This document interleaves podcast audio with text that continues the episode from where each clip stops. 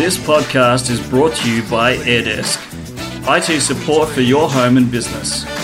To give your business a help desk, visit airdesk.online or search AirDesk support. Hello and welcome to the Tech Authority podcast.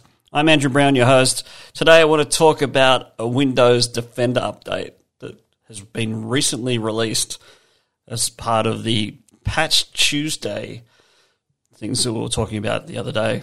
And uh, it seems to have done a little bit of damage to Citrix. So, anyone using Citrix for business, Citrix is basically like a server that allows you to connect to applications and you can launch applications remotely. And it's great for business because it means that you can still run things and not have to be in the office and everything works remotely as required. But what this update has done to Citrix for Windows Defender the antivirus program made by Microsoft. It has flagged two files as Trojan horse malware, and it basically stops the desktop virtualization software from working. So there's two files that get impacted by this. There's the high availability service.exe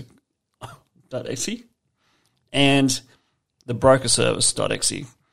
Both of them are detected as Trojans and deleted, which is a bit annoying. So you can reverse it. You can restore the deleted files from the Defender's quarantine. And you can also change the logon for the files to be network service in Windows.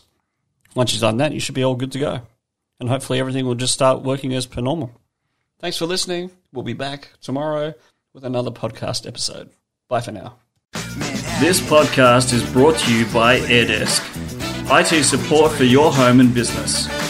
To give your business a help desk, visit airdesk.online or search AirDesk support.